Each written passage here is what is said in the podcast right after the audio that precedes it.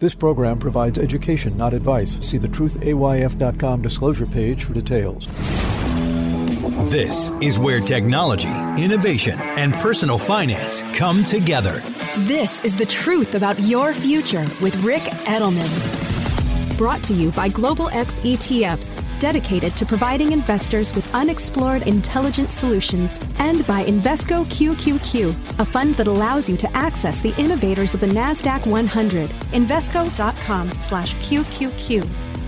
It's Tuesday, February 28th, when I ask you a question when should you start to receive your Social Security benefits?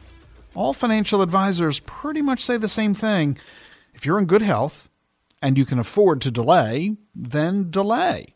Even though you're allowed to start receiving Social Security retirement benefits at age 62, you'll be better off in the long run if you wait until you're 70.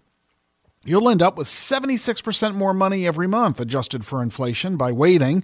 We're talking hundreds of thousands of dollars in additional income over your entire retirement. So, if pretty much every advisor says to wait, well, that's pretty much what every retiree does, right? According to the Federal Reserve, only 10% of retirees wait until age 70 to start receiving Social Security. Why won't you delay? Well, it's because of human psychology. Waiting will be of benefit to you in 15 or 20 years, but it means you've got to give up income right now and for the next eight years. And you won't really be better off for 13 years. You're not even sure you're going to live eight more years, are you? Let alone the 13 years until you get to the break even point. Waiting also creates complications depending on your health, your marital status, whether or not your spouse works, the age difference between you and your spouse, the age of your kids, and more. Social Security is ridiculously complicated, and people will naturally choose a simpler, immediate choice that's inferior to a complicated, delayed choice that is superior. It's just human nature.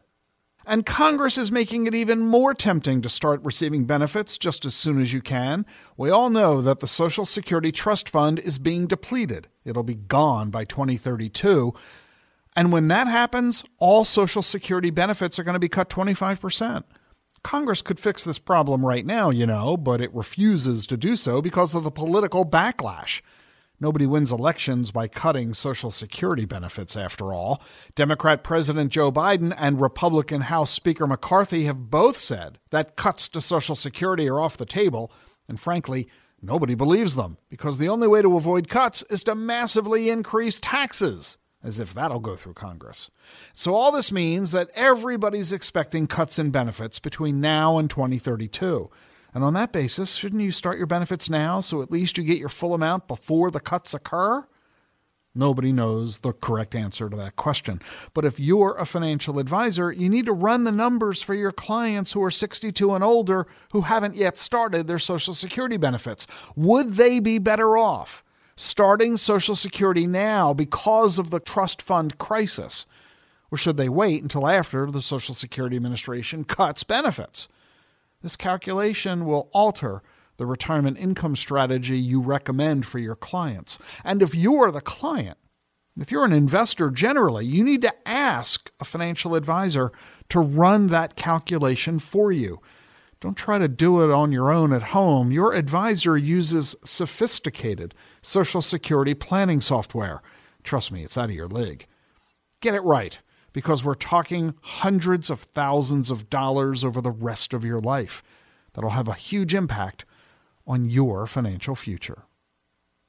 Hey, you following me on social media? You can find me on Facebook, Twitter, Instagram, and YouTube. Follow, share, like, and comment. Keep the conversation going after this daily podcast. All my social links are in today's show notes. I'll see you tomorrow. What do all the greatest innovations have in common? Agents of innovation. Ordinary people who shape the future by putting their money behind the right ideas. Invesco QQQ is a fund that allows you access to innovators of the NASDAQ 100. So you don't have to be an inventor to help create what's next to come. Be an agent of innovation with Invesco QQQ. Learn more at Invesco.com slash QQQ. There are risks when investing in ETFs, including possible loss of money. ETF's risks are similar to those of stocks. Investments in the tech sector are subject to greater risk and more volatility than more diversified investments. The NASDAQ 100 index comprises the 100 largest non financial companies on the NASDAQ. You can't invest directly into an index. Before investing, carefully read and consider fund investment objectives, risks, charges, expenses, and more in prospectus at Invesco.com. Invesco Distributors, Inc. The Truth About Your Future is sponsored by Global X ETFs. Exponential technologies are transforming the world around us and creating investing opportunities along the way. Artificial intelligence, robotics, and 5G mobile networks are among the emerging technologies shaping the future.